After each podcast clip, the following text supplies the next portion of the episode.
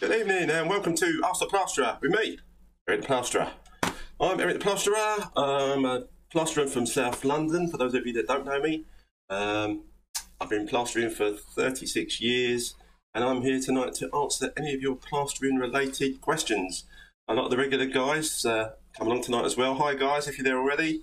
And um, I'll also be able to answer your questions. Uh, you'll be able to ring up, ring up, ring up, blah, blah, blah, ring into the studio. Uh, I've got a phone connected up. You can call in. We can have a chat. The number will come up on screen in a short while when I stop jabbering. Uh, yeah, live news. Uh, work seems to be pouring in for us very fortunate plasterers. Uh, most of the guys I know are up to their uh, elbows in uh, in work, and yeah, I've looked at an awful lot of jobs just recently, and um, yeah, it's nice to be able to have a bit of a pick and choose. Mind you, obviously saying that, try and squeeze them all in, because no one wants to turn any work away if you can help it. The only problem with being really busy is that a lot of the customers want their work done within the same week. Apart from the really sensible ones that um, that call you uh, a couple of months before they want their project done, which is much more sensible if I'm honest. but um, but yeah. Anyway, so that's all good. Um, right, without further ado, let's just pop on and change the old screen.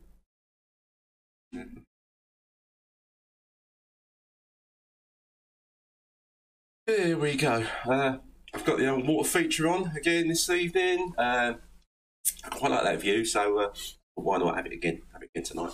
Um, I have got, as you probably might have noticed already, a stinker of a cold. Um, I've had a COVID test today and had one yesterday as well, and they both come back negative. So you don't know how good those things are. Started about a week ago, a bit of a tickle, a little bit of a cough, and in the last couple of days, nose is running like a tap, and uh, a nasty cough in the evening. I soldier through for you, the viewers, the viewing public. Evening, everybody. Oh, right, hi, cool. Cracking on already. Uh, where are we? Uh, diggity da, ha. Do you ask your customers to do any prep work for you, like take plug fronts and light switches off or power off, etc.? Um, sometimes I do. Nine times out of ten, diggity, I'm, uh, I completely forget.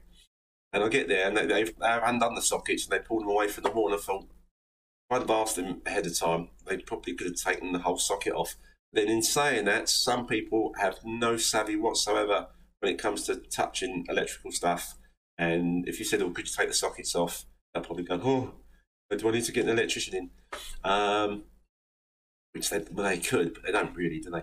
Um, but yeah, I have asked a few people. Um, someone else I know, uh, well, it's a friend of mine. Um, I told him I'd reduce his quote a little bit if he did the um, if he did the PVA in for me and got rid of the rubbish, uh, and he agreed. So, so yes, sometimes I do ask. Um, I should ask more often because obviously, when you're doing walls, if the customer has taken plug sockets off and tucked the wires properly away and made them safe, then uh, makes your job so much easier. And if you're doing radiators and you buy those little red dot things I've been using that bleed through the plaster to show you where the screws used to be, oh man, you're on fire and you just get that job cracking and uh, fantastic. Uh, yeah, and evening diggity as well. Yeah, cheers, mate.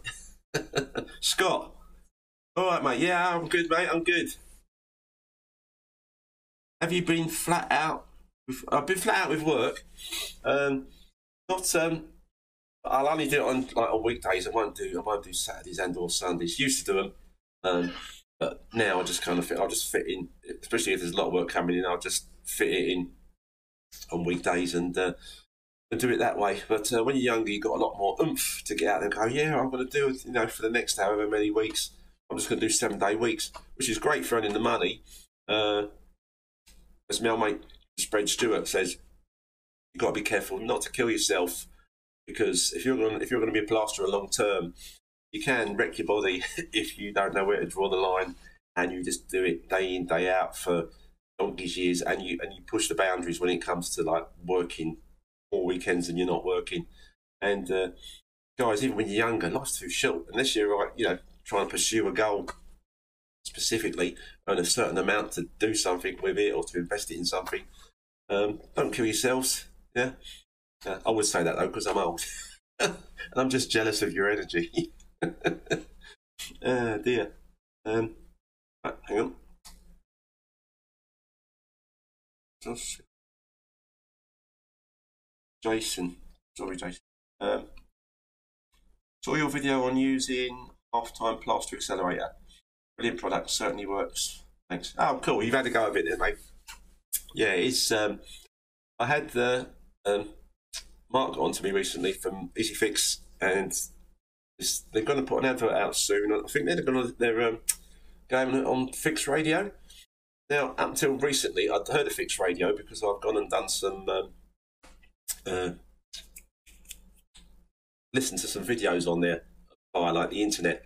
but they've got a DAB station you can tune into across quite a large area of London, and um, it's quite good. I, I, I've never really listened to it before, but it's like builders radio for builders. All the adverts are builder related. uh, they play some good music and they have some good things on there. Um, uh, Chippy, I know. Um, he's got, I think he's got his own show on there or something as well. But and long story short, they're going to um, start putting some ads up there for the old uh, Easy Mix. And uh, Mark asked me if I had any ideas, so uh, I popped together an advert for them. And uh, there's a good possibility. Uh, I don't think it's going to be the first ad they put out, but uh, they go for a second ad, which they probably will. Um, it should be my one. So uh, I'll keep you posted on that and see how we go. Um, yeah, I might do that for a living instead. Advertising's got, I've got to be using the plastering on it. Got just ordered myself an Ox uh, pole attachment for speed skim. Yeah, the pole for the speed skim. The Ox one. Um, yeah, no, they're really good, mate. Again, um, most of the time I will, if I'm doing the seeding, there's plenty of room, I will go up on my stilts and use my speed skim up there. But uh, even sometimes, just for a change, it's nice to whack it on on my stilts, skip down, stick my speed skim on the pole, up you go, walk back. You've got to get more of the knack of how to apply pressure to the speed skim because it's only pushing from the centre when you're using the pole, whereas when you're up on the seeding and you've got your stilts on or you're on decking, use both hands so you've got like an equal spacing, pull it along. Um, but once you get used to it either way, then uh, it's absolutely fine. But uh, yeah, and it was a godsend a while back when I did that room that had loads of furniture all around the edges, and there's no way I would have been able to reach on my stilts to get into the side when I was using the speed skim without having the pole. So that was fantastic. a bit sound a bit croaky tonight, guys. For anyone that's just joining us, I've got a bit of a bad cold. I had a COVID test, and apparently it's not COVID. so I'm double jabbed. So if it if it if it, if it was COVID, uh, I'd hope to, this is as worse as I would feel, which is just basically a bad cold, which is probably all it is anyway. So anyway, I digress. Um, ooh, where are we? Sorry, Jason. I just seen your your text up on the screen. Have you got a cold or COVID? well, you know, you know now, mate. as far as I know, it's just a bad cold. Uh, but yeah, other than a, a, bit of a cough and uh, very runny nose, uh, I feel fine. Diggity, my garage ceiling has been plasterboarded. Has a shiny paint on it. Looks rough, so I was thinking about skimming it. Is there anything I need to take into consideration as a garage? Um, not really, mate, at the end of the day. Um, yeah, I mean, you might be a little bit damp in there in the winter, but uh, as long as you've got no water coming through the, the ceiling, through the roof, was you any grief, um, skimming it over shouldn't, shouldn't really be a problem. Uh, again, give me a good coat of PVA. Some guys said they've had issues with, um, well, they think it's because there's some kind of slightly shiny um, silk paint up there, and uh, but I don't think it, I don't think it's down to that. I think it's just nine times out of ten just not getting a decent coat of PVA on there, as you know I like to do, and um, uh, giving it a good old crack over with your old skim, and you should be fine. Uh, is there anything I need to take into consideration? Oh, yeah. We're laughing at Jason. John, evening, John. Nice to see you, mate. Swayze, wee. Oh yeah. ah dear. Uh, yeah, now we've got cracking. I, I feel pretty good, but prior to this, because of the old, uh, I've been blaming nose every five minutes. I was thinking, oh man, I've got to ask the plaster tonight. Am I going to be able to hack it? But so far, so good. And as I say, we soldier on. Anyone that's just joined us, I'm Eric the Plasterer. Been a plasterer in South London for 36 years and here tonight with the other guys to answer any of your plastering related questions. You could be a, a time served tradesman, you could be a DIYer, you could be a customer, um, you could be someone that's just starting out or thinking about becoming a plasterer. Um, see my videos on uh, how to start plastering. Um, so yeah, um, so uh, feel free to answer any questions that you might have. Now, a lot of guys just sit, come along uh, for a listen, which is fine. Um, you can get the numbers up, isn't it? You can ring the phone number and chat to me live uh, on air, uh, as long as you're not listening to the uh, the video after the live feed has gone out. Uh, we normally go for about an hour and a half, might be a bit less, uh, depending on uh, how many guys are in the house tonight and whether I can keep going. My voice goes too croaky to be able to talk. Oh dear. Eddie, hi mate, nice to see you. Oh Matthew, hi mate. Uh, Alright, uh, think you need an early night. Oh mate, tell me about it. yeah, play for Yeah, yeah, you can't little bit of the old sniffles. Um, stop you doing after plaster. I mean, if it was on every night, mate, then I'd go, no, I ain't doing it tonight. I feel too rough. But, you know, once a fortnight. And, uh, yeah, yeah, it's not a problem. You know, I've you've got the guys coming, you've got new people coming along, and you think, well, I don't want to, you know, don't want to disappoint. Don't want to disappoint, so uh, got to just get on with it. I'm hard, me. oh dear. Uh, one of the guys who's, uh, who's on the Discord site, by the way, joined the Discord site. Uh, Das Velas, I think his name is. I can't remember now. I'm, I'm rubbish with remembering names. And he was asking about different whisks and paddles. And uh, to be honest with you, obviously there's a different range of whisks you can get and look into that kind of stuff.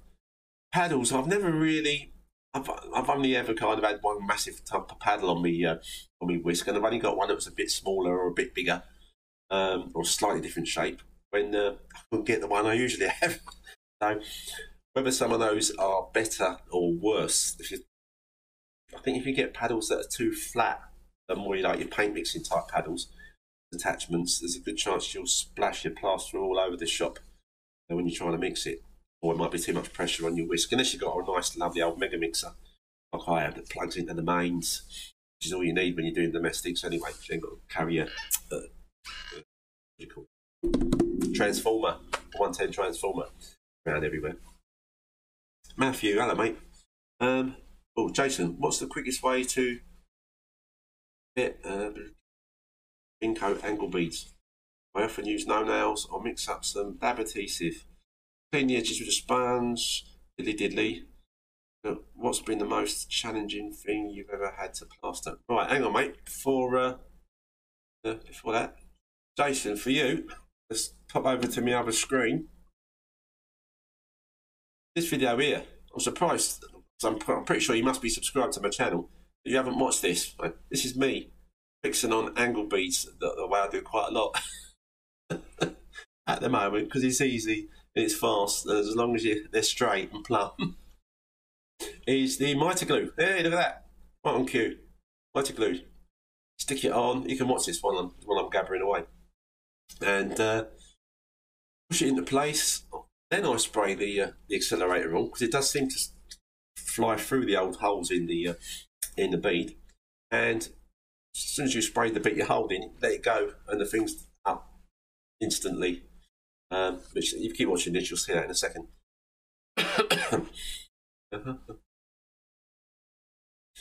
uh, most challenging thing I've ever done in the plastering department, really. Uh, I've done quite a few challenging things. Things I don't like doing that are challenging are the um, underneath of uh, stair stairwell cases the uh, underneath the step of the. Uh, a word for it even, but basically you've got a stretch expanding metal across to get the twist and the curve and get a pricking up coat on that, let that go off, and then you've got to basically design the curve to follow the way the stairs are going.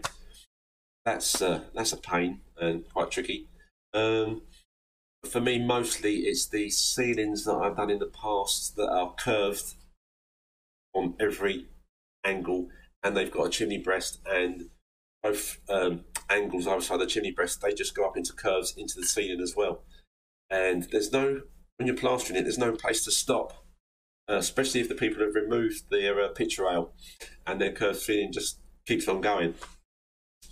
Uh, doing those, I've, I've, I've done a I've done a few of those, and I've been I've charged people in the past nearly between seven and nine hundred pounds to do one because they are such a pain, and uh, and, and they they've accepted the price for me to do it. And even for that money, while I was doing it, I still regret it and think, you know what, I'd rather do a few flat ones than mess about with this.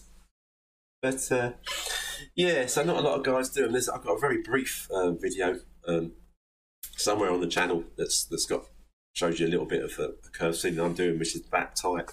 Absolute pain in the in the in the in the backside.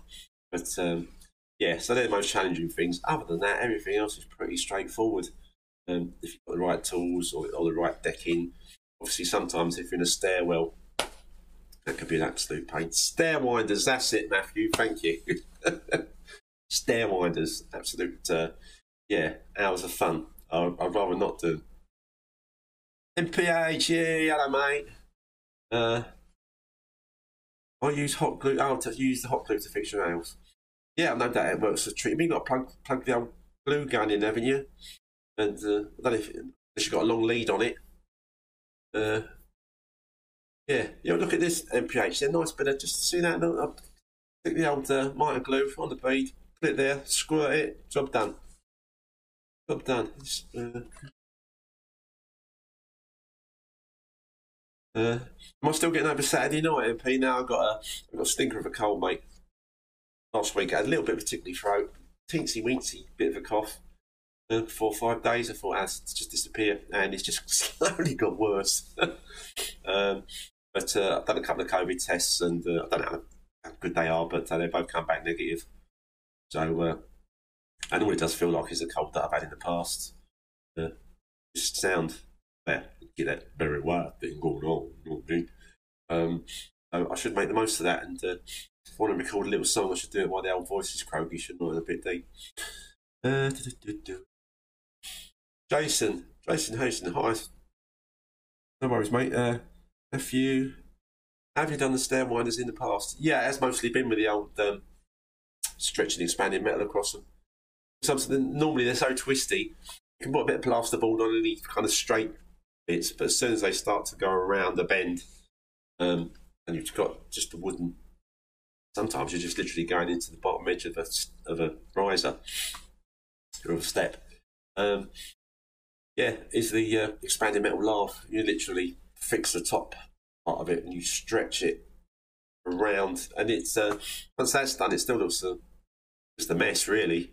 But uh, it's getting your pricking up coat on that and letting that go off, so you've got some kind of base to work to to uh, to start to work on getting the curve. How good you can get the curves depends on how much the, the thing actually does wind and, uh, and how good you are at doing it.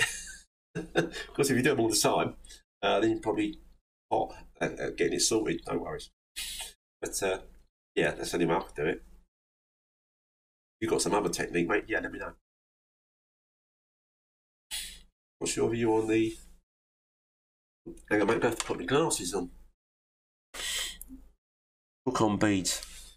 Look on beads. Uh, are they quite new? I think I just I'd seen some guy on the on the YouTube or somewhere. Um, I might have even been on Trowel Talk using some kind of beads that um, hook on or got little. I can't even quite remember how they work, but um, I don't know. I, I, think anything like that sometimes is just more hassle than it's worth. if it's a kind of bead that you can like tap into a bit of soft plasterboard and they hold really well, great. But if uh, if not, let's face it, a lot of time you're using beads on um, going over existing old plaster angles that are already there. There's just hard plaster in it, so uh, well, the classic way to do them is to stick them on the finish.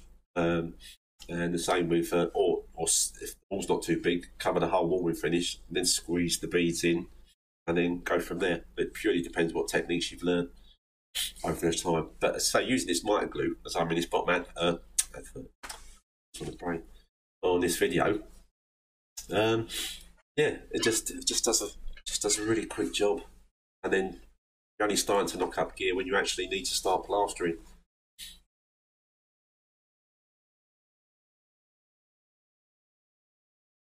They are pain to do, but they do look beautiful in the end.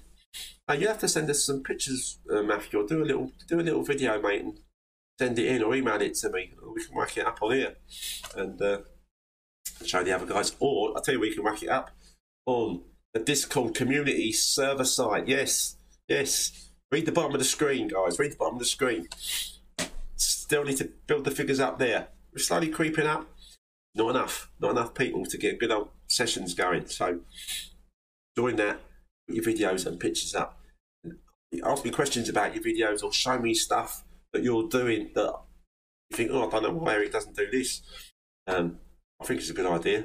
And uh, show us some, show some videos, show us some photos. Video, preferably, would be great. Um, and then we can say we can uh, I can show it off on, on here on Ask the Plasterer. Again, anyone that's uh, just joined us, I'm Eric the Plasterer. Been the plasterer in South London for 36 years, and we're here tonight to answer your questions about plastering. No matter who you are, whether you're a customer, uh, novice, DIYer, someone just looking maybe into becoming a plasterer, wondering if it's a good career to get into. And uh, it still is. And currently, there seems to be an awful lot of work um, coming in. I haven't seen much to the contrary, um, which is great. Great. Not knocking it.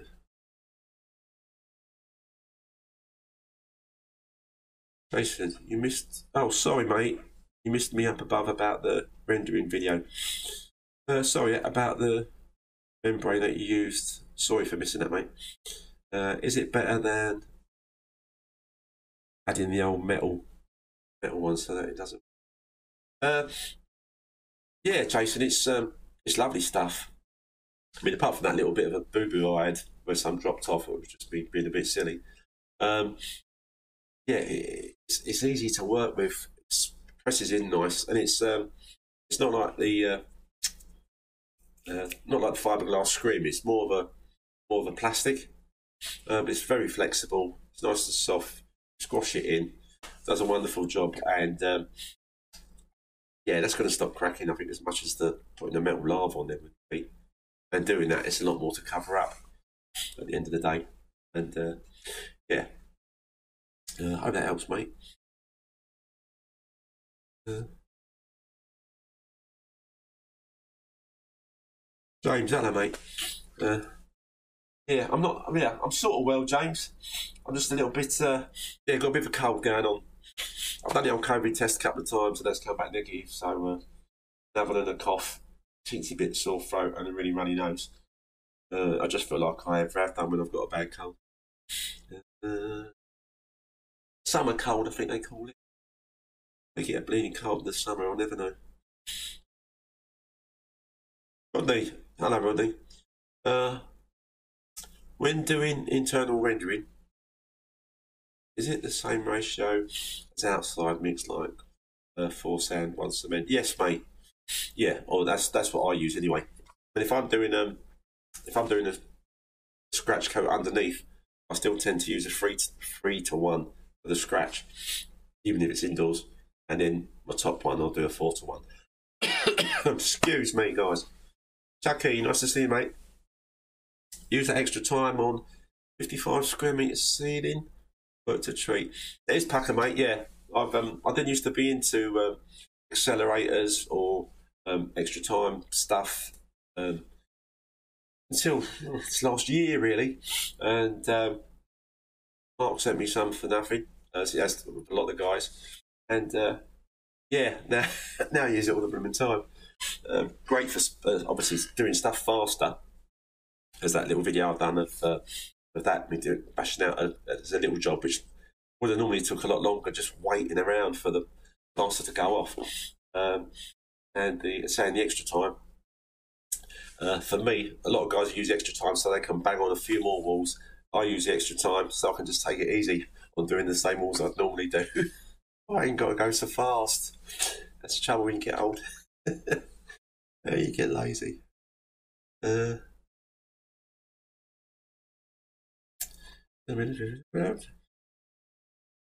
but yeah, no, good gear. Matthew, have you ever had a customer refuse to pay? Um, only when I was about 23 and I did some, this wasn't solid plastering though. I was a solid plasterer, but um, I dabbled a little bit in the cornice work, fibrous plastering. Um, I don't know why, because it was difficult when I was rubbish at it. but um, I ran some cornice for some people, only along one wall. I skimmed it for them. They said, "Oh, could you try and do that to match in the bit that was there?" And it was quite a straightforward run of cornice, and um, looked pretty good. But getting the joint to match the existing was um, like exactly was like not impossible for me anyway. Um, and uh, they weren't that happy with it, but they said they're happy for me to leave it, but they didn't want to pay for that bit. I said, no, it's absolutely fine. Um, if you're not happy, I can't have that. I'll just take it down and you can sort something else out. I thought I'm not going to leave it there. uh, if you're not going to pay me for it, if you're happy enough to leave it there, then uh, you're obviously happy enough to live with that. So, uh, so from that day, hence I've never done any fibrous uh, plastering, and it's a pain in the in the bum anyway. It's not something you do every day. Um, that's the only time, really. Yeah, generally I don't have an issue.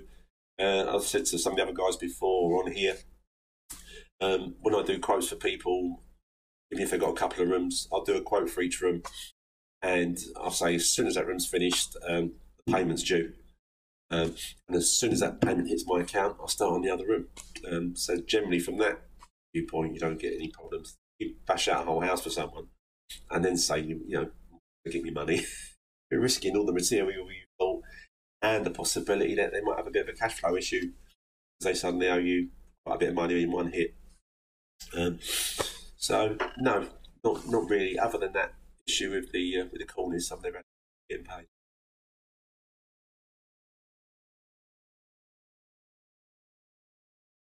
Uh, Chucky held it off for an hour. Oh, the old um, uh, easy uh, extra time. Yeah, yeah. It's about it's, it's about if you're allowed to say extra time's going to give you an hour extra. I mean, it can give you more than that, um, but then you at least you know where you're at. But as I say, I just like using it so I can go a bit slower rather than go and kill myself and get even more. Uh, Jason, how how old are you, Eric? Uh, have you got? I got what creaky wrist. Um, I'm 58. Um, 59 in September. It's a bit of a way off yet, but uh, yeah, that, everybody. 59 in September. Uh, it was 26th of September, actually, if you want to uh, send me a present or a card. Uh, yeah. Um, but I've been really fortunate that um, joints wise, I did used to give it somebody when I was younger. Um, the only problems I've ever had was with my lower back from years ago, and it I had it for quite a long time and I thought that was it. It's just going to be a permanent pain you have to live with. But um, I think it was from getting fitter and um, uh, building up your back muscles down at the gym that um, that went away. If your muscles are weak in your back, um, they're not helping to support your spine and all the rest of it. Um, so yeah, it can give you back issues. But if, you, if your muscle's strong enough, uh, so that went away. I'm glad to say I've never, apart from teensy twinge now and again. I've never had back issue since. That was years ago. And uh, elbows good, wrists good, um, neck, shoulders good. I'm just fortunate, I think. Um, good genes, probably. That does help. Um, I think it does. That's I'm assuming why I haven't had any major issues.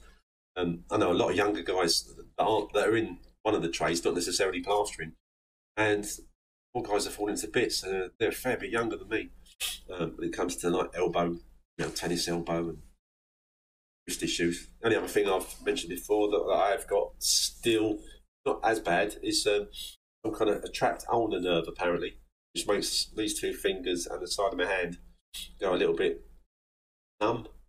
I can still work with it. You lose a bit of grip strength, but that seems to have improved over the last six or eight months.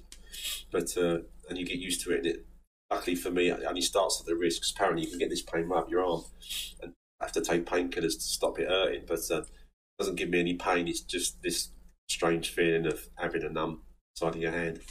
But it doesn't stop my uh, my workflow. Um, uh, Matthew, haha! I don't know what you're laughing at, Matthew. Is that something from earlier? uh, Andrew, uh, Rockon beta only for new plasterboards.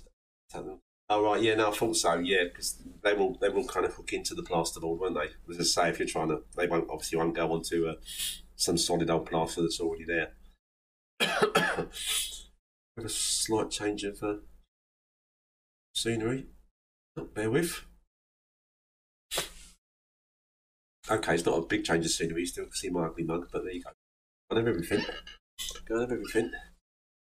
H Silver, yay! Uh, you're sounding wonderful. Oh, thanks, mate. Yeah. it's uh, yeah, yeah. Got a nasty old cold, mate. Nasty old cold with a bit of a cough. Uh, but other than that, I'm fine. I'm fine. Rodney, what advice would you give to someone in his 40s who wants to start out as a plasterer working alone? Um, if you're fairly fit and you're confident, um, get, get on with it. Do some um, do some training, either from the videos. There are uh, somewhere in the description, I think, on this on these live streams that go out. The description there is the um, government website you can go on to. There are courses that you don't have to pay for, whatever they are, which include courses in plastering and bricklaying and all the rest of it. Um, also, I did. I think it was fairly recent, but they've been they had been doing it for years. Uh, British Gypsum do um, do do courses that are free, but there's some criteria. You'd have to go onto their site and uh, Google it. But there are there are there, are training things you can do you haven't got to pay this, you know, six hundred pound plus for an intensive week to, at some company. No, there's nothing wrong with those. That's great if you got the money. Can't get on a free one, and uh, then uh, when there's one near you, is even better, then uh, then go for it. I think, think some of the free ones at British Gypsum are do uh, miles away. I don't think they've got anything in London. I think it's like out in Worcester and places like that. Which is great if you live in Worcester, but not if you live in London.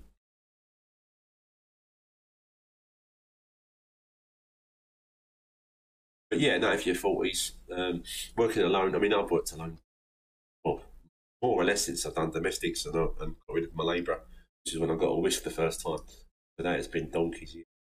Um, but uh, yeah, oh, the only other issue I've had, ever had health wise due to plastering was, um, say, there's a couple of things now I'm remembering, was um, I had a double hernia, but that, that came up slowly. Um, and I got them sorted out at the same time. That was like when I was 31. So now I'm 58. And the other one was Popeye muscle, which I've got on this arm here. It's completely different. This one's kind of the way your muscle should be, long. And then the reason this one goes in a bump is because at the top here, we're being a bit of an idiot, um, I ripped the tendon off the top of my shoulder, which means your muscle basically drops down into your arm because it's no longer attached at the top. Um, if that happens, you don't need any kind of surgery, though it does look a bit odd. Um, if it snaps at the bottom, uh, then your arm just drops and you have to have surgery because you can't move your arm.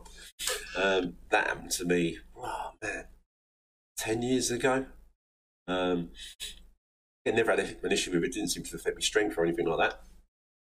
And uh, I did it by, back in the day, plastering bags, depends on how old some of you guys are, used to be like a bag of finished used to be 50 kilos. And the bonding was similar, and the browning, the bags were twice as long. If you chucked the old bags of bonding or browning, you chuck it over your shoulder, they were so long they would bend over your shoulder to the back to the front. And uh, and the saying the finish was like uh, you around 50 kilos. And then they, I remember when they first split it into smaller bags. They didn't put the price down, but they made it smaller bags. Um, used to think, oh, I'll just carry two everywhere.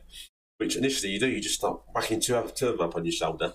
And then again, as time goes by and you get a bit older and you get a bit more knackered, think, you know what, I'll just carry one bag at a time. What's the point of sticking two of these things, carrying 50 kilos at once, especially getting it up on your shoulder and back down and going up people's stairs with it.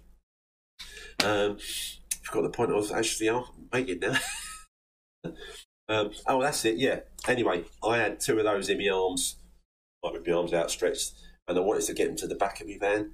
So instead of being sensible, putting them down and pushing them, I just thought, oh, I'll chuck them and uh, obviously my muscle was at its maximum stress while I was holding them. So as I tried to throw them, I just got this twanging pain like someone had hit me with a club hammer on my shoulder.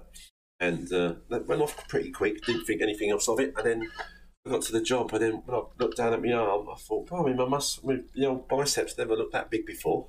it wasn't that big this morning. Um, and uh, yeah, and that was it. That was the damage done. I'd ripped ripped a tendon off the top of my shoulder, and um, surgery to put it back is absolute pain and probably it could, happen again. So most guys that have it, the doctor will say to you, "There's not a lot of point in having the surgery unless you want to." Hey Um, so yeah, that's a couple of injuries that uh, I have had uh, from plastering.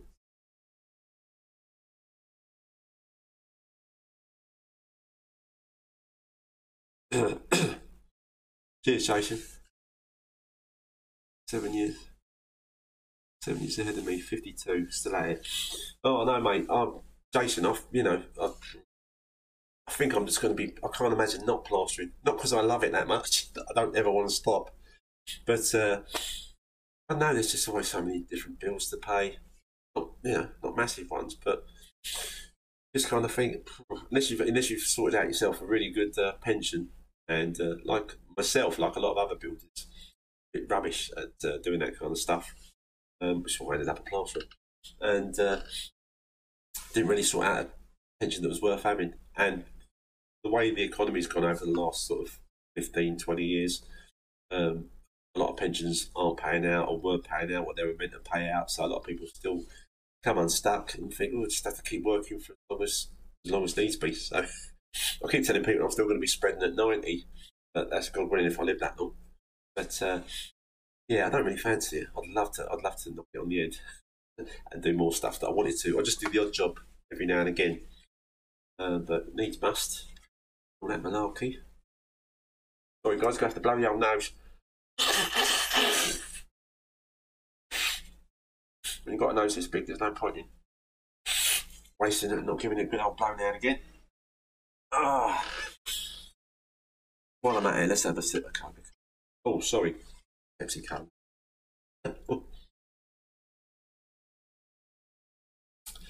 I wish they were sponsoring me. Anywho, how we doing? Rogue Trader. Hello, mate.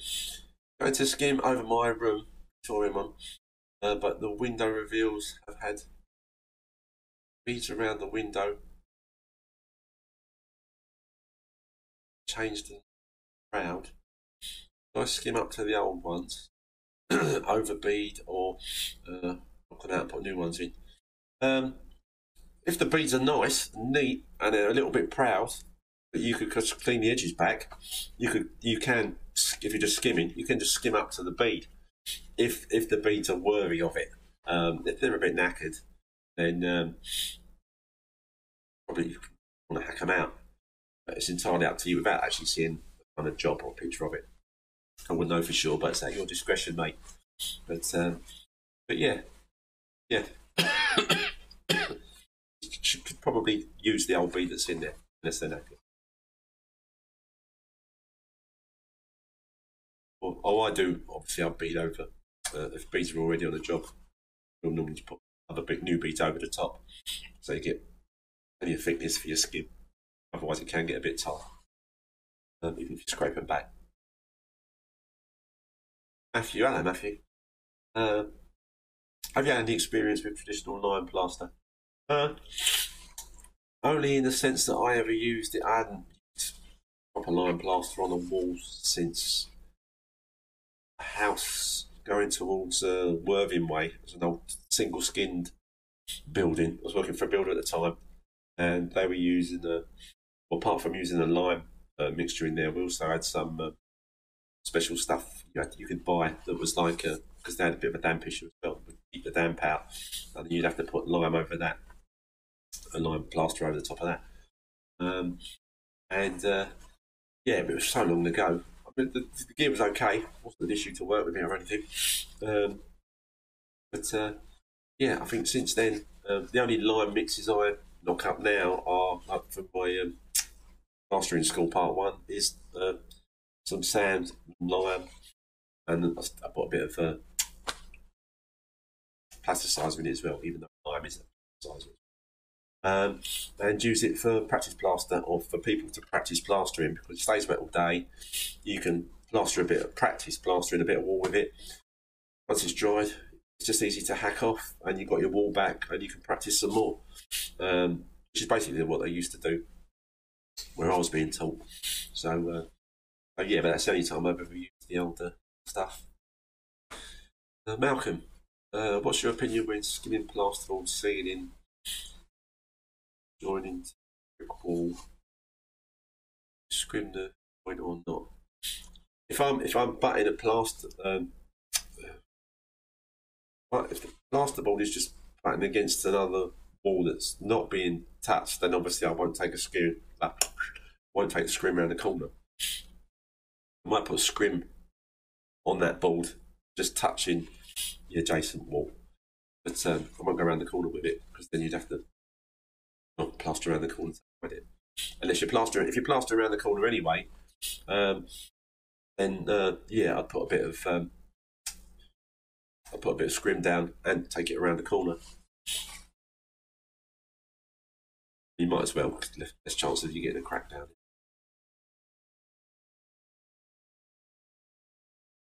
Been told you should never scrim two different surfaces as we'll pull against each other. Uh, I don't know. I mean, I know you're not meant to uh, wallpaper around corners because I've been in a lot of jobs where I've seen that, and it all you get that funny curve in it, and it all starts creasing up after a while. And uh, a lot of my customers think that the corners of their always are in a terrible state. Nine times out of ten, it's where they've been wallpapered uh, around the corner, and it's, it's kind of shrunk back, got creases in it, and most of the damage is the wallpaper. It's not actually the plaster. Uh, yeah, so yeah, no, I've I've I've, I've scrimmed two, two bits before both sides, and uh, I've never had an issue my, well, to my knowledge, no one's ever come back to me on it. Years, so I wouldn't worry about it too much, mate.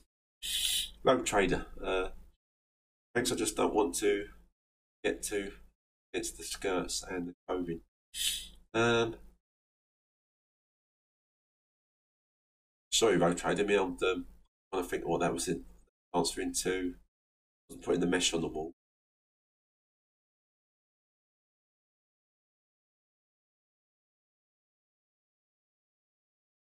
yeah, obviously when you're going up to the coving and stuff, if you've got coving you're going up to, and you're putting some kind of mesh on the wall, then you want the want the gear you can get, probably. Really, um, but I don't. Up to this point, I haven't used an internal mesh on a wall because I don't, know, I don't know how long that practice has been going on, but I don't think it's that. I think it's fairly new or new regards how long I've been at. Um, that you'd you'd put a mesh across a whole wall, skimming fantastic idea, but um, if the wall's not that bad, if you think that's going to give you an issue with um, losing the member of a, any coving you've got or skirting, then, uh, then don't use it. Stuff I was using the external rendering, that, that's quite a thick plastic gauge mesh, but the um, the other uh, internal stuff you can get a lot thinner. Rodney, hello mate. Uh, when I was watching your video posted around that art show you and that living room, I learned a lot from that video. Oh, cheers for that, mate. I mean, a lot of guys at watched it just said, why don't you use plastic beads around it? But I've seen some of these plastic beads, and apart from the fact got a plastic bead going around here, um, they, they, to me, they still look like they had a bit of a judder in them where they were going round the bend as opposed to what I think I can get smoother freehand. Um, if you can't get an actual new arch to go in, so you've already got the bead all there, and you just go to the new bead, which is lovely, obviously. Um, but no, that's good, mate. There's the kind of techniques that you learn um, and get better at with practice. At the end of the day, I've gone around a lot of a lot of pre-existing arches. But when I see them, I think, oh, okay, and I do put them in quote. You know, I've got to go around your arch free, free hand, so it's going to take a bit longer. So it will be a little bit more expensive, um, which is which I think is fair enough. At the end of the day, my voice getting deeper. This cold gets worse. Ooh. Uh,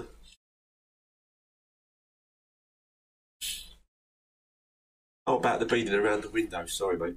Um, yeah, if um, yeah, if, if if if you're worried that they're going to cause an issue because they're sticking out too far, especially if you put new ones over the top, then hack them out. hack them out and uh, put new beads in. New beads in. Alan, what do you think is the best trout? Well, I've used the classic Marshalltown. I've got stainless steel Marshalltown, but uh, in my early years, all Marshalltowns, well, not all Marshalltowns, but basically started off with carbon, Marshalltown carbon trowel, uh, 14 inch, I think it was. Um, it might have even been a stubby actually to start off with, but then um, quickly go on to a 14 inch. But the carbon trowels, they are lovely. Um, they sharpen up really quick because they wear in a lot easier. Stainless steel's a lot harder than the carbon, and uh, I found the benefit of. I mean, you can keep them oiled. Most guys don't unless they're really uh, careful, and uh, they do go a bit rusty. It's the fact when you kind of uh, get the old rust off with a bit of sandpaper, they come up lovely, and it helps to wear them in quicker. Because every time you're taking off a bit of rust, you're taking off a little bit more of that metal, uh, getting a nice sharp edge. I mean, the Marshalltown I used to have and used it until it wasn't useful anymore. It was literally like a razor. I reckon I could have shaved with it if I had any shaving foam at work. I needed a shave. But uh, yeah, that and then flexi trowels. Um, there's a whole range of them. You can try different ones out and see what you're happy with. I'm quite happy with my uh, Ox uh, Ultraflex for just finishing off um, most of my most of my sets, as opposed to um, finishing. I mean, obviously prior to all these flexible trails trails coming out. excuse me, we would just finish uh, finish it under the Marshalltown trowel. But the flexible ones do give you an edge on that really nice kind of finish to the finish, if that makes sense, without polishing it up too much. But uh, yeah, a matter of choice at the end of the day. Um, let's say some guys have a whole collection of trowels. I just uh, lay on with a Marshalltown and um, finish, you know, use my speed skims after that, and then uh, finish off with my old uh, Ox uh, Ultraflex. Hope that helps, mate. Just bought, uh, you just bought Mediflex, brilliant for laying on. Uh, yeah, I suppose a Mediflex. You just got to be careful with anything that's that's a little bit more uh, flexible than than your standard trowel because the more flex you've got, the more chance you've got of getting undulation in your in your wall, um, which only shows up mostly on bigger walls and once they've been painted, and on which way the light's shining. But uh, yeah, you just have to be careful of that. But otherwise, uh, yeah, no, that's great, mate. If you get on with it and you're getting good results, then, uh, then fantastic.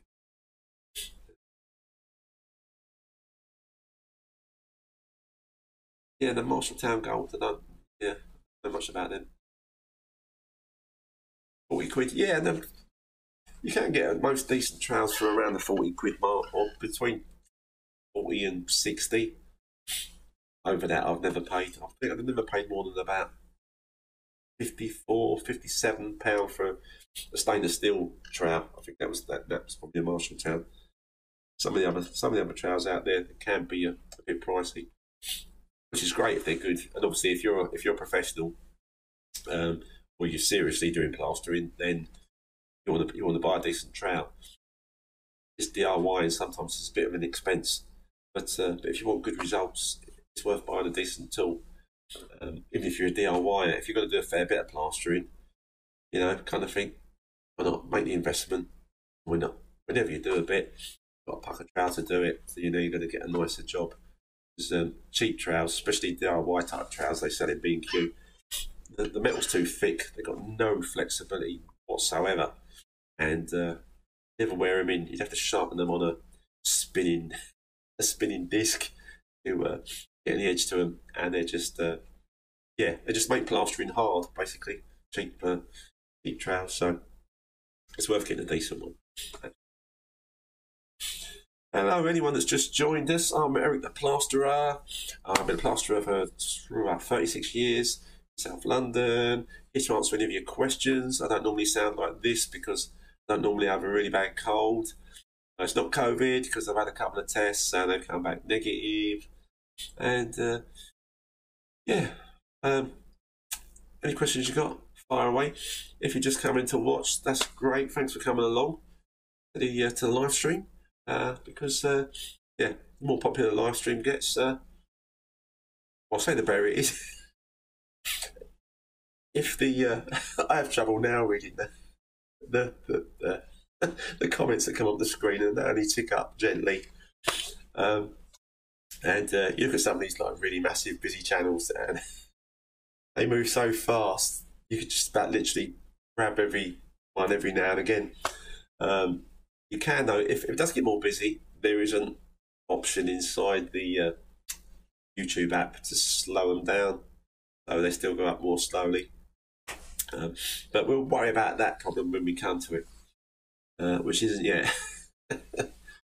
uh, Daz, hiya Daz. Uh, my walls have hollow spots. A lot of places where it's solid. Do I knock off all the hollow spots? No, don't do that. And then patch and feather, or should I knock it all back to brick? If when you're saying hollow spots, mate, most if it's what I'm thinking, you're saying most houses you go around, if you tap the walls in any of the rooms, look your way along, you'll start to hear hollow spots. And I did work for a guy, electrician, years ago and he said, I'm just going to knock off any hollow bits I found. And me and another guy were working on a day rate for him. And when, every morning when we went back, he'd taken whole walls off.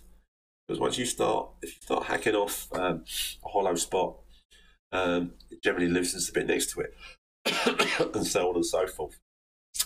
And uh, it, basically, at the end of the day, he took all the walls back to brick in the whole house. It cost him a fortune to have it all put back, which nine times out of ten you don't need to do.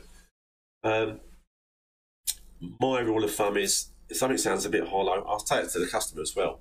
I will punch it. And I'll, if the customer says, I'll go, look, yeah, that sounds a bit hollow, but I'll punch this as hard as I can and doesn't budge, doesn't move, doesn't come off, then it's good to leave it. Um, if you mean hollow as in there's a dip in it, then obviously you need to fill that out. Um, if it's just a bit of a dip, you're probably better off using an easy fill and then sanding it back. If you mean hollow as in like, well, I can hear that hollow sound behind it, don't hack it off. You can if you can bang it with a fist, not with a hammer. You can bang it with your fist as hard as you can, and it doesn't affect the plaster. It doesn't crack. It doesn't come away. It doesn't move. Um, leave it. Go over it. Um, if if you want to, if it gives it a bit more strength, you can put some mesh over it, or you can crisscross some fiberglass joint tape over it uh, after you've PVA and it's dried. Um, PVA, by the way. Uh, and then, uh, and yeah, so that's my advice to you.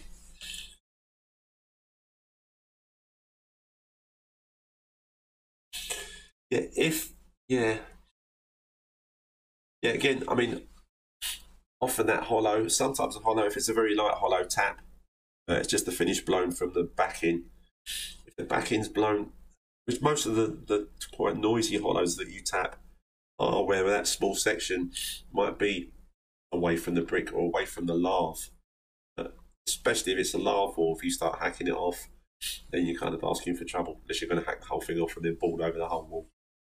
Um, but um, yeah, again, if it's come away from the brick and it's not a, it's not the whole walls the whole wall sounds hollow, then uh, you need to be really careful. Yeah, but uh, if it's patches of it, um, my advice would still be if you can if you can smash at it with your hand, it doesn't budge. But um, hacking it, hacking it out's not worth the hassle all the time, all the money.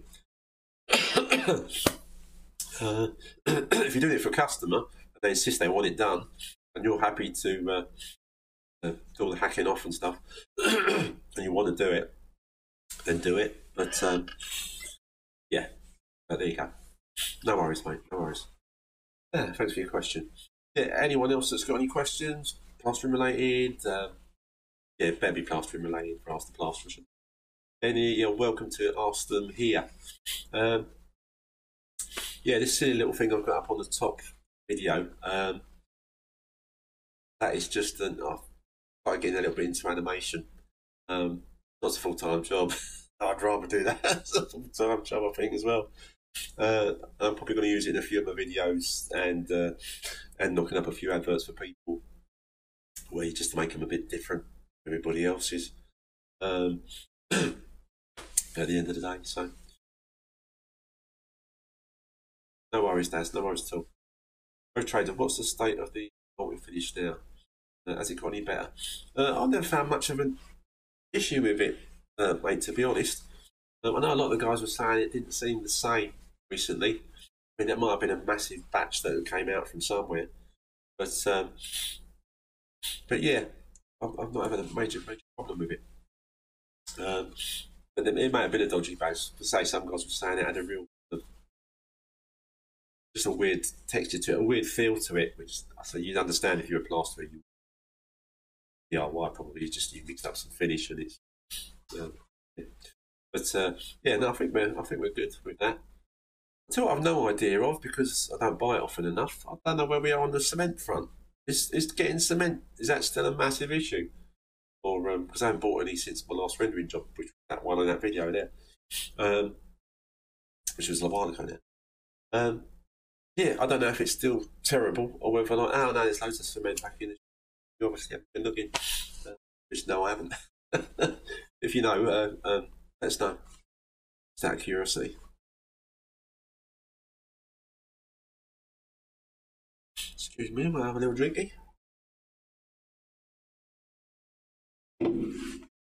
Ah, that's better. Let's have another change of screen. Let's go back again. Here we go.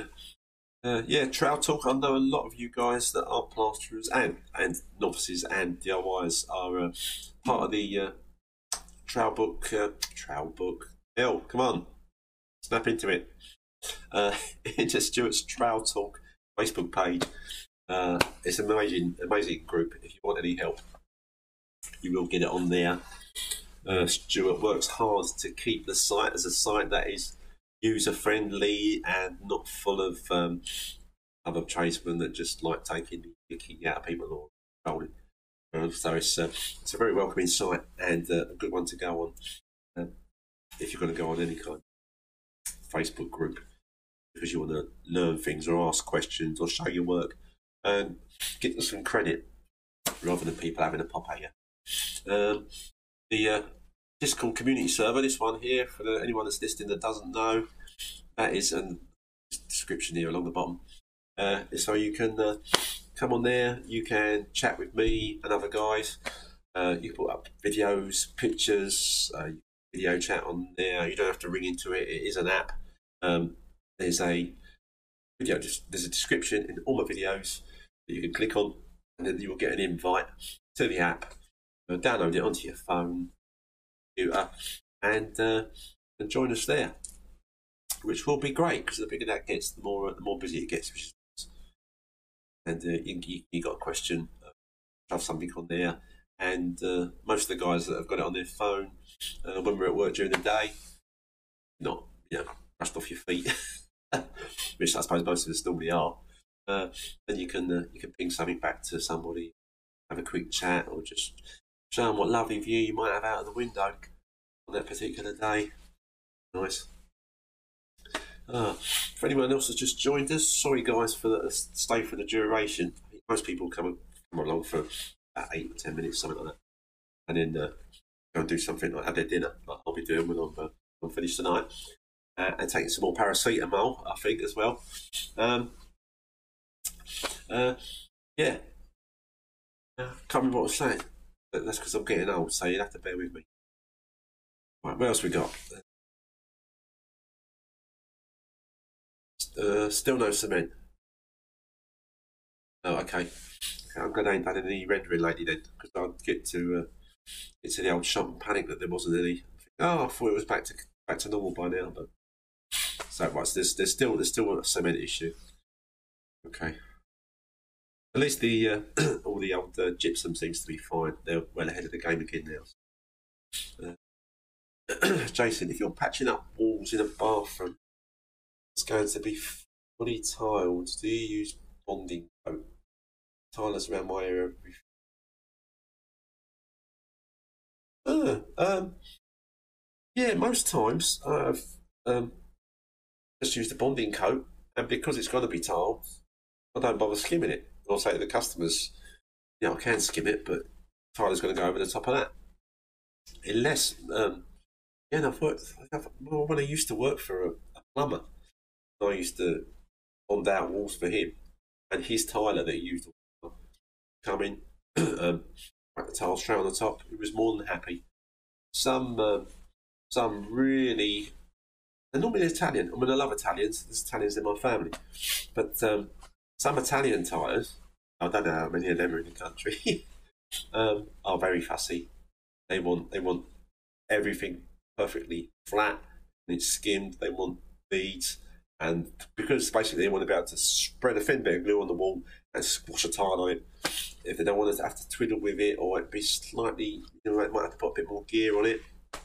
Um, so, uh, but no, I've, I've never um, had an issue with guys not saying that they won't tile over bonding, unless there's been issues um, with people that have had tiling done over bonding in recent recent years. But uh, nothing that I've heard at all.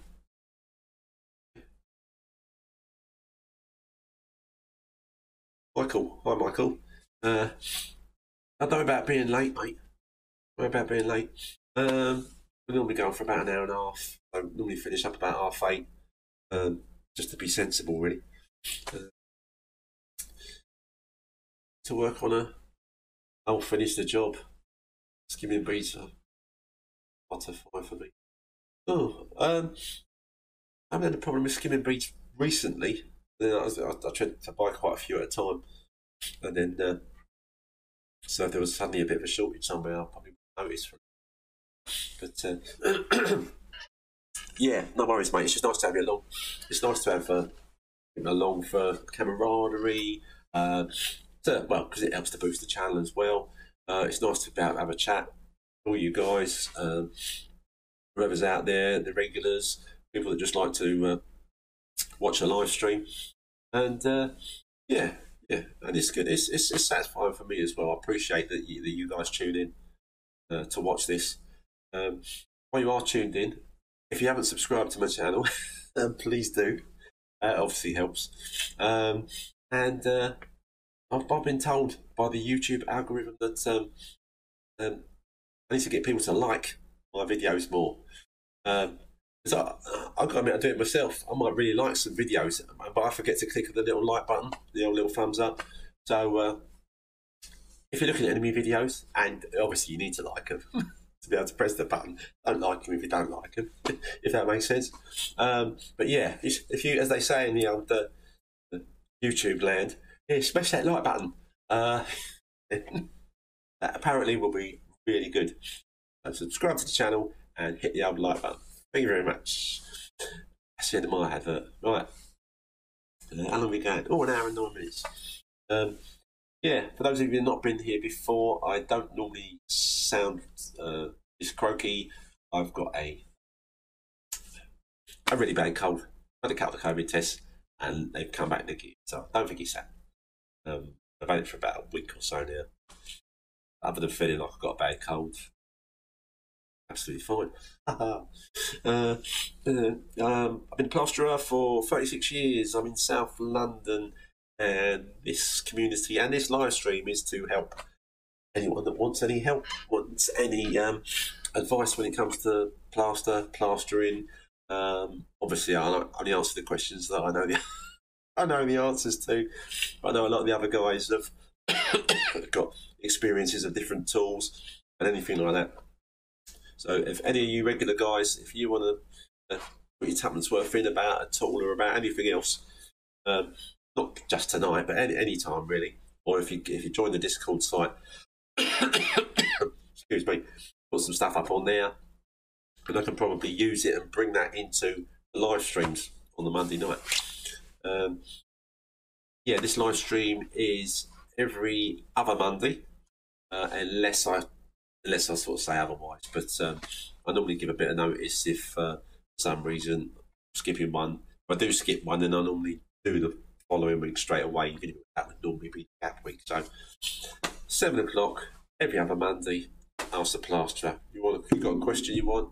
Oh, ask the plasterer's on. I'll ask him live or I'll even ring him because there is a there is a there's a phone line, as you as you as I'm pretty sure everybody must know now, into the uh, into the studio, and uh, that's it there. 07516 214 07516 214 If you're watching this on your smart TV or anything but your phone, um, give us a ring and answer, ask a question. Um, I'm a bit dubious if you come off as a private number, just in case you're a troller. and yeah, I like to have people's numbers um, I'm going to talk to them live on air.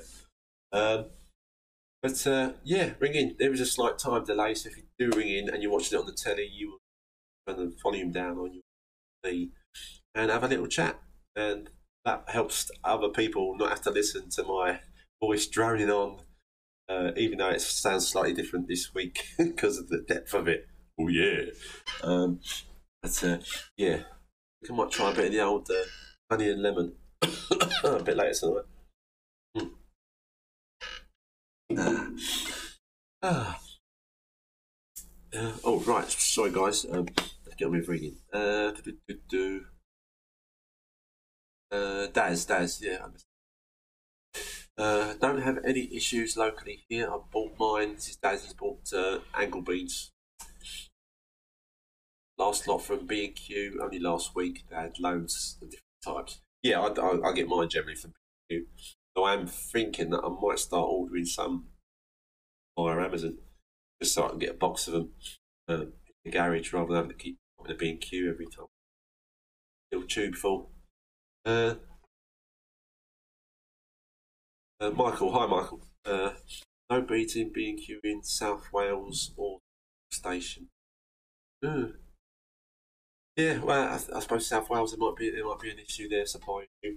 I don't know why there should be one, but um, yeah, it's not like you can just pop to London and get some, is it?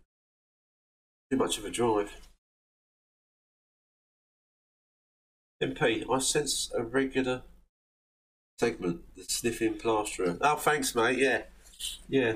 The trouble is, I'd have to fake it when I'm when I'm well again, wouldn't I? And uh, I'd have to try and adjust the old. Uh, volumes to get my voice to go down this deep, um, which I can't normally do because I normally the stinker going on. But, uh, but so cheers for that, mate. Yeah, yeah, the sniffing plasterer. Not like Matthew, hello, mate. What size trowel do you think is the best? I've used a 14 inch for quite a long time. Um, when you're skimming, um, don't really want to use much bigger than a 14 inch trowel when you're floating. Um, I know a lot of guys now don't do much floating anymore. Everything's dot and dab. Uh, back in the day, I used to, um, and plasterers that I worked with, especially on sites, uh, when you had block walls and brick walls, you were you were floating them with um, bonding and browning. Well, back then, it was browning on the bricks, bonding on the concrete because because the browning wouldn't stick to the concrete, or, or would temporarily, but then would blow. Um, and uh, guys, the guys would chuck it on. I'd, I'd chuck on a couple of screens, top and bottom, and then kind of roll across them. I'd get them all leveled up, then roll across them. I filled in the middle.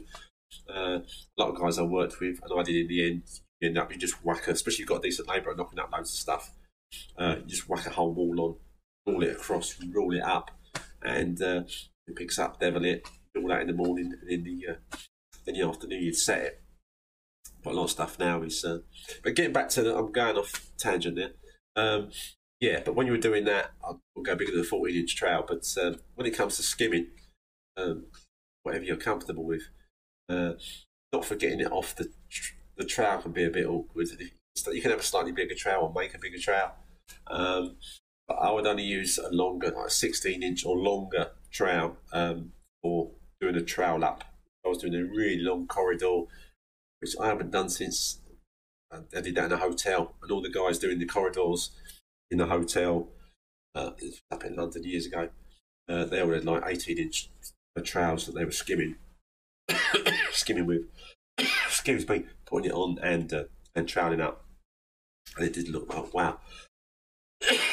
because you can because they were quite rigid trowels as well. They were Marshalltowns. They weren't flexible. They were 18 inches. Some of them might have been. Get them longer than that. I've never inquired. But uh, yeah, so um, I yeah I use a 14 for most things. At the end of the day, um, when I'm using my speed skim, I've said before, my first coat I'll um, I use my plastic bladed speed skim for that. And once my second coat's all on and I'm getting to that watering stage, I will use my um, 900mm speed skim with a metal blade as a big trowel, basically, for spraying the water, troweling it across, troweling it up, troweling it down, comes out a treat. Um, and then just to be on the safe side, I'll finish off with the flexi for that finishing touch. And uh, yeah, hope that helps, mate. Uh, Michael, I had to drive to Bristol to buy stock beads. Oh, mate, that's not good, is it? Have you seen if you can order any on the online on Amazon or something like that? Unless everyone in Wales is trying to order the beads online, and then obviously that that will cause them an issue then as well. But oh, Jeff Bezos, he can afford to um, these drivers to take a few lorry loads of beads up to Wales, surely. They're available elsewhere.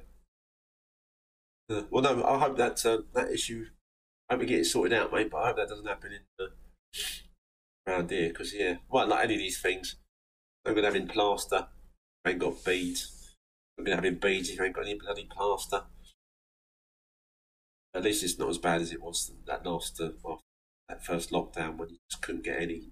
I love no money, and it was the being sold by um, them charlatans for like hundred pound a bag or something stupid which I just took the time out, mate. No way I'm paying silly money after. But uh, probably the case with beads as well. If someone's got some beads, they probably want to charge. You know, in, you're in Wales, probably going to want to charge arm and a leg for.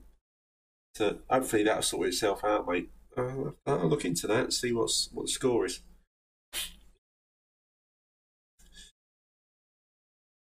How are we doing?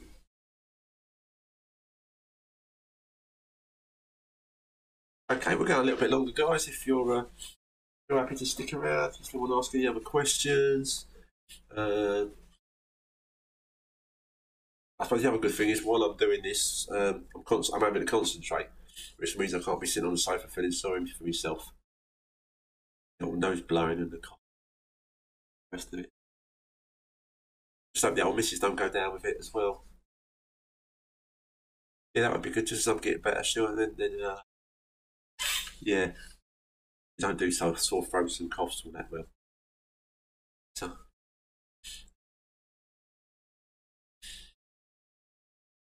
Also, I was going to mention to you guys, anyone else got any uh, questions about anything? Anyone else that's watching uh, just want to type something up? Um, see, of course, I don't know how many people actually just watch it on the TV and they've got no way of typing anything into the old uh, into the old uh, comment section uh, say uh, bring it up on their phone. Uh, my channel, by the way, if you are watching this on the TV, is uh, plasterer.org.uk. Or if you search for that, just generally, my website will come up. It's the same name as my channel, and there is obviously a link to my channel from my website. So if you just put plasterer.org.uk in your phone, my website will come up, and my channel will come up as well and you can subscribe and you can have a chat with me either on the phone or uh, by typing in the uh, comments box and uh, yeah just putting comments forward um, I do need to make some more videos or get some more videos finished uh, that I can put up because I know a lot of you guys like to see uh, see videos. Um, I've got quite an interesting one, but it's not going to be coming up for a while.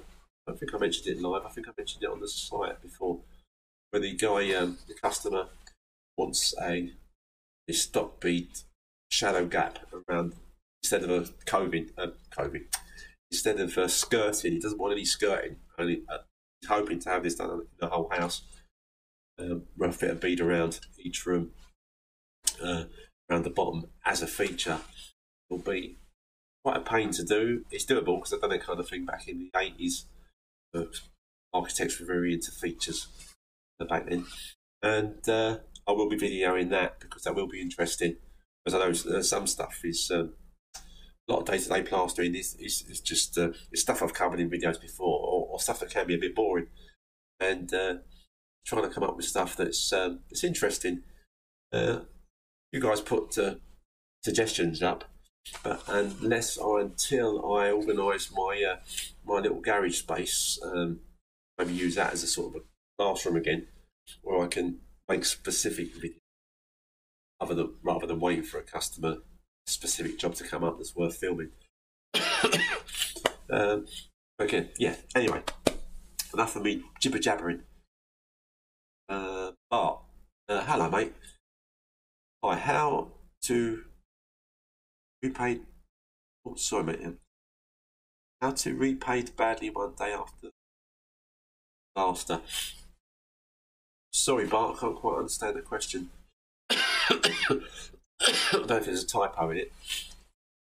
How to repaid badly. Was that how to re- how to repair badly damaged?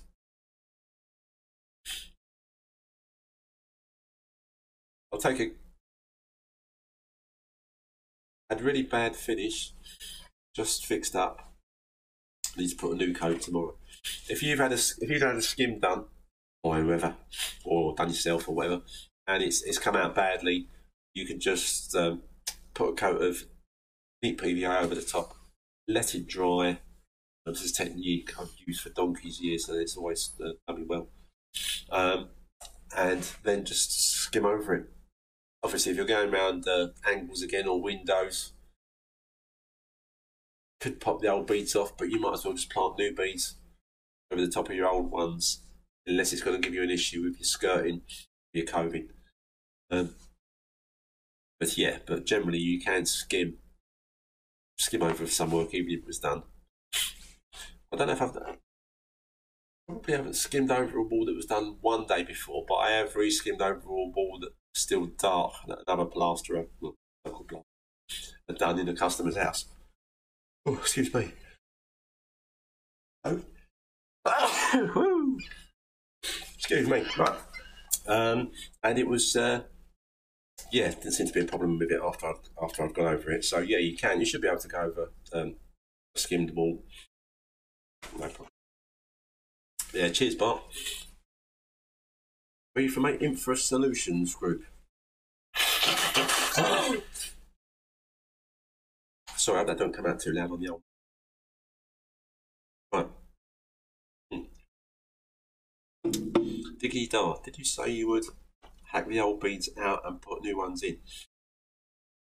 Only if they were going to cause you an issue. If you you can if you've got a bead that's been put in and it's decent, you could scrape the sides, the plaster from the sides of the bead back to allow you enough room or skin back up to the bead that's still in place. Um, could plant another bead over the top, but depending on how thick the member is of your skirting, skirting's on already. It's not on, there's not going to be an issue. If you've got a skirting on already, don't want to stick out too far, then you'd be better off taking the bead right off and putting a new one in. But um, the skirting isn't an issue, then just stick a new bead over the bead that was put on the day before or whenever it was done, and uh, and just basically start again. Not forgetting to PVA the wall first and let it dry.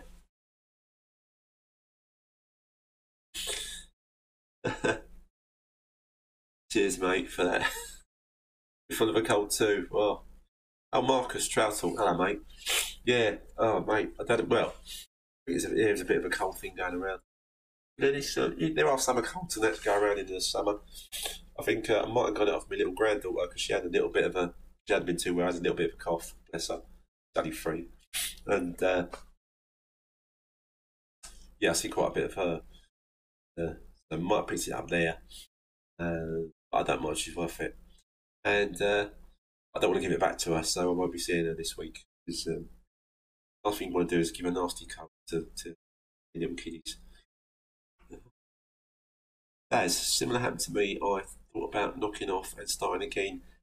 A friend of mine suggested grit, blue grit. Uh, uh, you can you can use um, uh, grit stats if you want. Uh, I've said quite a few times on here and other videos that um, I only ever use deep PVA well rubbed in with a roller. Make sure the edges are done with a brush, and I let it I let it dry completely before I hit it. Um, sometimes if you go over, I, have been told uh, there's a possibility if you leave it a day and let it properly dry, then put fresh PVA on top of that, because it can be a little bit water soluble, then they might actually soften up PVA underneath. So I only ever do one coat of PVA, a really good one, well rubbed in. And uh, I want grit, or I need grit, or feel I need grit, I will mix some Killdry sand in PVA. Um, it's a lot cheaper. and that's worked for me over the years as well. But nine times out of ten, just need PVA for me, and I've gone over a hell of a lot of surfaces that I've just coated with neat PVA. And some of those, which were experimental, one of which was a porcelain sink, um, which I was rendering, and I literally just put um, PVA on it. One of those might have had some, might have chucked some sand in with it as well. Then I rendered that, and it stuck to it absolutely fine. So, uh, if you want to buy any of the different coloured grits, um, you can. Apart from the fact, that I think uh, when I see videos of people, I think, oh, what's happened to that wall? Was it all blue or all red? And I realise they've used blue grit or red grit. And um, other ways for, I say, been plastering 36 years, and I've used um, deep PVA for most of that.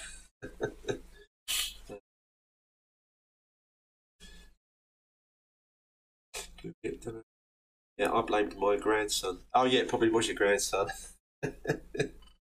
give it to you. Even if you didn't, you got to blame it on someone, mate.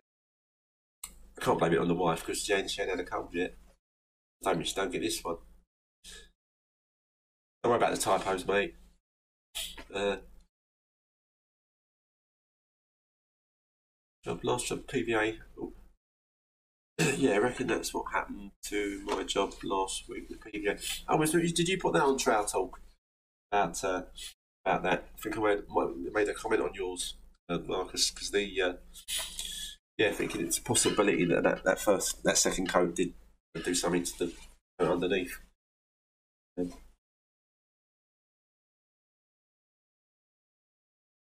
yeah, Killdry sand bar. That's what that's what I would use, mate. Uh, what ratio of sand?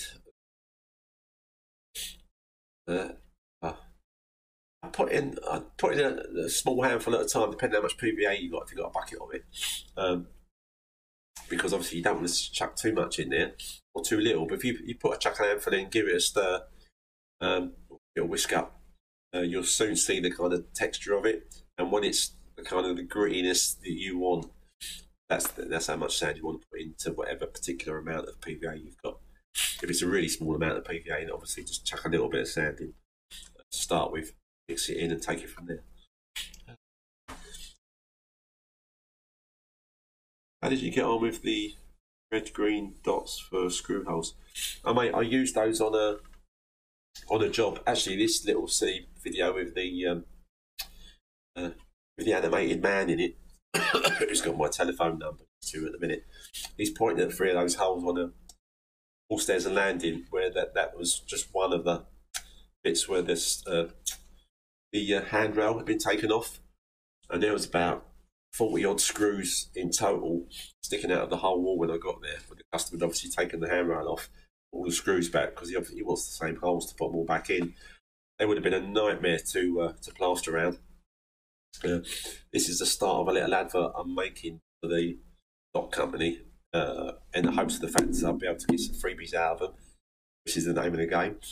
Um, and uh, yeah, they were great. Stuck on each hole. I stuck a little red dot, plastered them over. I was a bit nervous when I when I plastered them over because initially they just disappear. And you think if these don't show through, I'm going to have a hell of a job because uh, I'm going to have to put these holes back for this guy because I've told him I could do it without the screws. And uh, fortunately, after not that long actually, I'm, st- I'm, still I'm still in the process of doing the wall. I think was on the second coat, and you can see this little bit of red bleed through. And then as, as time goes by, it just bleeds through even more, and you get these little round circles. Um, but they do, you've got to be a bit careful because they do also bleed through paint. So you've got to make sure you're only putting them in an area where a screw's going to go back and there's going to be a bracket or something covering just to be on the safe side. Um, but yeah, they're fantastic. Uh, I say you can get them red or blue. I don't think they're any different, uh, my knowledge. Um, the guys have sent me some to uh, try out a few more. But um, yeah, I'm doing a job next week where they've got a radiator there, and I've seen from their pictures they've left the bracket on the wall. Um, what I will do, I think I mentioned to them uh, when I got back to them and they accepted the job, I said, look, take the brackets off, take the screws out because I've got these things I can put over the holes, so the holes won't be an issue. So then I haven't even got to go around the brackets because I used to just go around the brackets because it was easier to go around the radiator bracket than messing about around the screws. Uh, but with the dots now, I can take the whole thing right off, put my dots on, skim the whole wall, dots come through. Uh, just to be nice, I will poke the holes back where they were, where I can see the red dots. The customer hasn't got any problems at all. Uh, putting it all back just makes your plastering job easier. But anything else, mate, if sockets are off, um, preferably if the customer's done it. So you ain't got to mess about with those. You can go straight across the front of the sockets and your um, switches. And you've got dots where holes are, where people want to put a television bracket back or a radiator back on. Uh, just makes the whole whole job more of a pleasure. I mean, nothing worse, as like you guys all know, than having to plaster around wires and sockets um, and uh, screws. And you've only got to whack your trowel and it's yeah, it's, it's easy to I'll be a bit careful. Just so easy to whack the edge of your tray on a screw. And uh, I used to try sticking matchsticks in the holes and things like that, but absolute pain it was. It didn't really work. So uh, so yeah, I'm getting on really well with the old dots. They're great. uh, you hear that Red Dot Company? Effort, uh, yeah. Oh, hang on. Here you go. Look. I'll give you a plug. Probably back to front, but hey, yeah. Any chance of some more, some more freebies? Thank you, thank you. Uh, excuse me. Uh,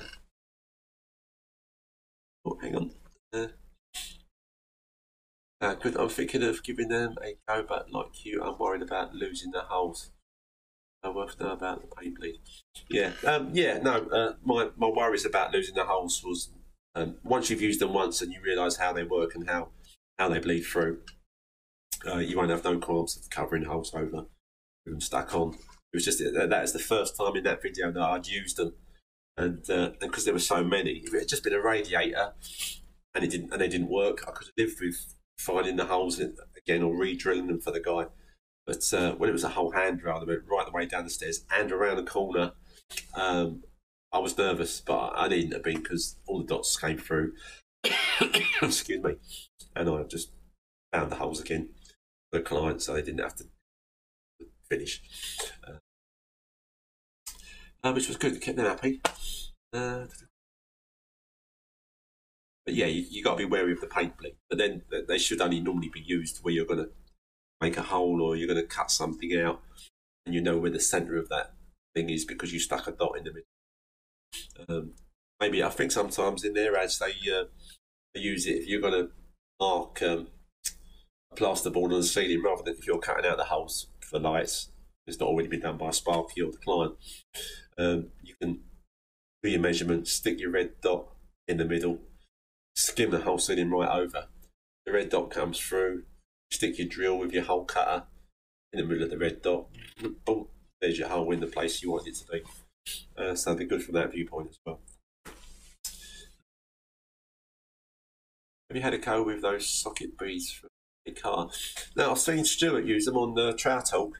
Uh, um, they look pretty good. I'm just thinking if um, I know they look quite bulky things, but because I haven't actually seen any in the flesh or used them, then uh, I don't really know what they're like to use. But I will um, if um, if Pete wants to send me one. I'll uh, I'll give it I'll give it a go for sure, and um, yeah, and I'll, I'll, be quite happy to make a video about it as well, and uh, just to add to all the other videos uh, Stuart's done about them. Uh, yeah, so so yeah, thanks Pete in advance. They're awesome and they're cool, cool. Yeah, no, they do look good. Uh, the videos I see Stuart um, using them uh, looks like a great idea. I just wanted to see if I can get the knack of of putting them in place and uh, what have you.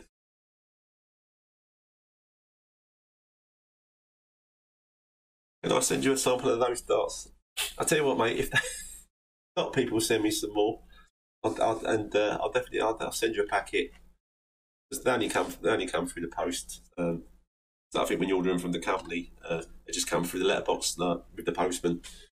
They're quite good to get hold of from that viewpoint. James, when carrying around plasterboard in your van, do you think having a roof rack would be handy? Just laying the flat in the back of the van. Spare boards often get damaged. I used to have a most of the time. I haven't got a van van. I use a. I've got a four wheel. Um, was it Range Rover Freelander? They're not really big enough to put all in the back. Uh, I used to have a bigger uh, Land Rover thing, and I've put boards in the back, but I used to shove them over the top of my tools, and they used to get damaged, and it used to be a pain. Um, on top of my uh, Freelander, I built a box, purpose-built box. I only tend to use six by three boards on um, domestic jobs because they're easiest to get in and out, and they, they're easier to put up, and they don't accidentally damage any of the other the clients' other decorating when you're taking them up the stairs. Um, so I built a box that was just the right size to fit. Um, I can fit at least 10 9.5 bolts into the box on the roof. I bolted the, the, the, box that I made onto a roof rack and I used as a waterproofing. I didn't the first time, but to my dismay, uh, the second time I did the box, I used the uh, shed grip felt, uh, deep shed roofs, and I just lipped it across the top to keep it nice and bone dry. My first box, it was just wood on the top. And once it started getting a bit worse for wear, water was dripping in. And if it left the a board in there or it was pouring rain, to get wet. But uh, wooden box, um, it's in some of my videos. You can see me motor. Um, there's quite a few videos with it in. One of me on the news, having an interview about fly tippers and not being able to take our waste of the flipping tips anymore, um, even if you're willing to pay. Um, and uh, there's one called Relax and uh, Learn or something. Uh, that video has got my uh, it's got me taking the bolts out back my box that I built on the roof. So uh, have a look at that and you'll see what I mean. But there is a company. I think they're quite. They're not a new company. They, they did like roof racks and stuff. But I think I think they got the idea from me. If I'm honest, they have started making uh, plastic boxes for the tops of vans putting plasterboards in. Um, I don't know how much they are. Uh, might be easier than building. Well, would be easier than building one, but not if they're an absolute fortune. Uh, so yeah, that's what I do, mate. Regards to shifting plasterboards about, and also in my back of my motor, I dropped the seats down and I built a box that can be taken in and out. It's in the back of the uh, the Freelander. All my tools and my plaster goes in there. My plasterboards go in the top on the roof rack. Excuse me next to my box, I've got some um, uh, waste pipe, uh, water waste. So it's, it's, not it's not too big, what three inch, and uh, I've got a tube of that uh, stop end on it. I put my angle beads in there. You can get well, you can get you can get loads of angle beads in it. Um, it's not secure, but I've up to this point I've never had anyone nick my angle beads. If I was a plumber and it was copper, there's no way I'd put it in there or leave it in there. But uh, angle beads, uh, well, as I say, up to this point, I've been using it for quite a few years now. I just um, I just leave them in that tube. So I've got me I've got my angle beads on the roof in the old tubing, and I've got my uh, plaster boards in the box and my tools and plaster in the back. Lovely job, and and I don't have to be a white van man, and your your motor looks less like a van, so there's a little bit less chance that some low life is going to think it's for the tools and try and break into it. So uh, I hope that helps. I hope that helps. I hope that's been of use. Uh, where did you buy the dots from? Uh, like the company that makes the, uh, they call them plasterboard indicators, and they are from Plaster Spot. So if you, or until I get some kind of link onto my uh, onto my affiliate links uh, via Amazon, so I don't know if you can get these on Amazon or yet. Um, Plaster Spot. If you if you Google Plaster Spot and find their uh, company, it's Plasterboard Indicators, and they are the red and, uh, and blue dots that I've been using. So uh, they take. Um, I think when you do order them from them, they take a couple of days to come, at least. So uh, if you need them for a job, make sure you order some when they're advance. What we got? Uh, have external wall to be rendered. Wall has got old glass blocks. Advise user's grip. Um, you could try, like I did with my porcelain sink back in the day, um, mixing your um, sand in, kiln dried sand in PVA, and giving the blocks a really good coat of it. So, so basically, they're they're, they're covered in some kind of grit and PVA, nice and neat, nice and thick, and let it dry completely. And I was, I can't guarantee it. when you're coming back to me going, oh, you're right. Um, I reckon the stuff will stick to that, the render.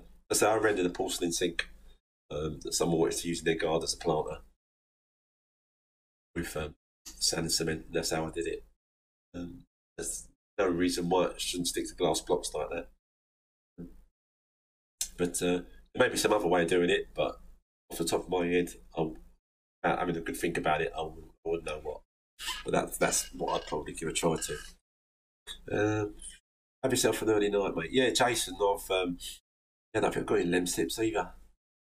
I'm not getting any younger, that's for sure. Yeah, yeah, nasty old cold, but uh, hopefully when I'm on here again, I'll be back to me normal, sprightly, slightly higher voiced self. Uh,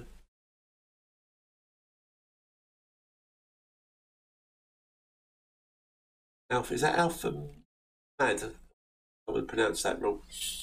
Uh, Eric, sometimes my uh, my guy has trouble lining up angle beads square on the corners. Do you have any suggestions I can give without losing my rag? Um, are you talking about render beads onto brickwork? In which case, obviously, you've got to um, whack gypsum, say using finish, but I've always used bonding uh, on brickwork to stick um, render beads on prior to uh, uh, blowing the job out. Um, uh, is is uh, you put blobs alternate going down the angle, reveal, whatever you're doing, and then obviously you have to line the things up, tap them in with a uh, with a spirit level. Make sure you get the get them level and plumb, both directions. um, again, that comes with practice, I suppose, and experience. I don't know how, good your guy is or how long he's been doing it. Um, if it's if it's plasterboard beads, again, uh, you're putting onto an, an old wall. If if the if the angles are nice already, but they need a bead on, obviously, if you take a skin coat on, I have been sticking my beads on with a mitre glue um, and spraying it with an accelerator because they're literally set in five seconds, uh, which is great for speed. Again, you've got to make sure you push them on properly. You push them on in a bit of a where you haven't pushed them on properly. They set, then uh, yeah, it'd be terrible. Um, or the traditional way um, would be screwing, or I used to do anyway, screwing the beads on if it's a plasterboard ball, ball and there's some fixing there. Or um, putting your finish on your corners and tapping the bead on and then plumbing the beads. This is like the, the Finco beads in the finish tapping those, getting those just right with your spirit level, and leaving them to set. Excuse me. So you know they're not going to go anywhere. You start putting the set on or moving, which you don't want. Uh,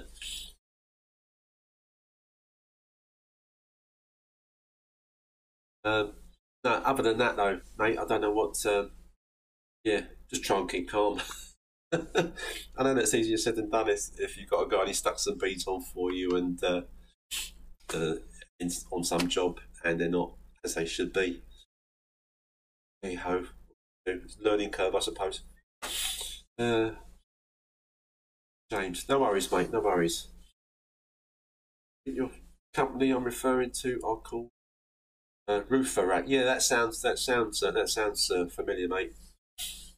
And fifty quid plus that. Uh, yeah, I think even if I was building one on a big van uh, to take eight by fours, not that I use those, but if I did, I think I'd probably make my own. Uh, mine is made from uh, the quite a thin quarter inch ply.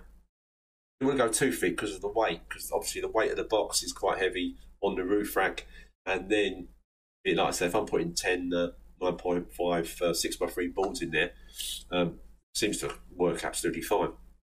But at the end of the day, that is a lot of weight.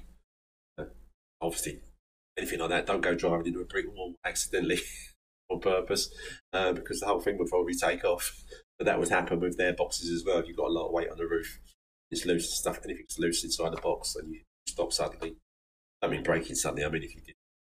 But, uh, um, but yeah, it would be uh, one was made out of uh, quarter inch ply, bottom, sides. Obviously, don't want to go up too high, um, and the top, making sure that you bolt it to your roof rack bottom piece before you. Well, even if it after you put the sides on, before you put a top on it, otherwise you'll have no way of attaching it to your roof rack. And on the inside, you want the the bolts that you reduce that part of the the bolt. You want the, the bolty type part coming out underneath your bottom of your box to screw on your um, your bolts or your wing nuts or whatever uh, to hold it on. And you don't want anything rough inside the box that's going to catch on the on the first plasterboard that you put in. Uh, uh, and yeah, there's some roofing felt on the top. Uh, make sure that the top board that you put on slightly overlaps the whole box. So then stick your uh, uh, roofing felt around the edges and just flat on the top. Hasn't got to go off the edge. Then any rain just drips off the kind of like self-made drip lip and uh, works a treat and definitely won't cost you 750 quid or the best part of a grand for the privilege. Yeah, works great for me, but uh, but yeah, but if you got that kind of money and you want one, uh, yeah, just go and buy it. it's easier than building it. Uh, uh, cheers, mate. Cheers, mate. Appreciate it. Appreciate your lovely comments, people. Um, no fin coat beads around. No, yeah, yeah, I've been some troubles. Window reveal. Uh, fin coat beads around window reveals. Yeah, um, fin coat beads around window reveals. If it's an original window reveal, old plaster, you're going over it.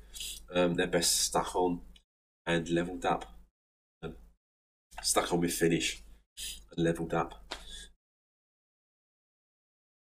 I wouldn't put any accelerators in doing that because um, it's taking the guy a little while to level. And the, the finisher probably gone off before he got all the beads around the window.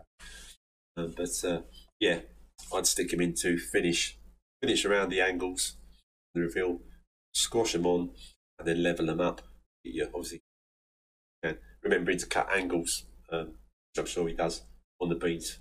They're not just two squares hitting each other. And ideally, you'd cut a, a 45 degree angle on. Excuse me. Um, right, uh, he's been in the trade with me for 12 months. Oh, yeah, I mean, yeah, it's not that long, mate, is it? Um, so, uh, yeah, give him another, give him another six weeks before you sack him. I'm only kidding. Um, yeah, yeah, just um, yeah, just have to give him a little bit more time, mate. Eddie, hello, Eddie. How many sets do you put on in a day on average? I try not to do more than two. Uh, my sets are normally two bag sets, um, so I'm not really putting on more than four bags in a day.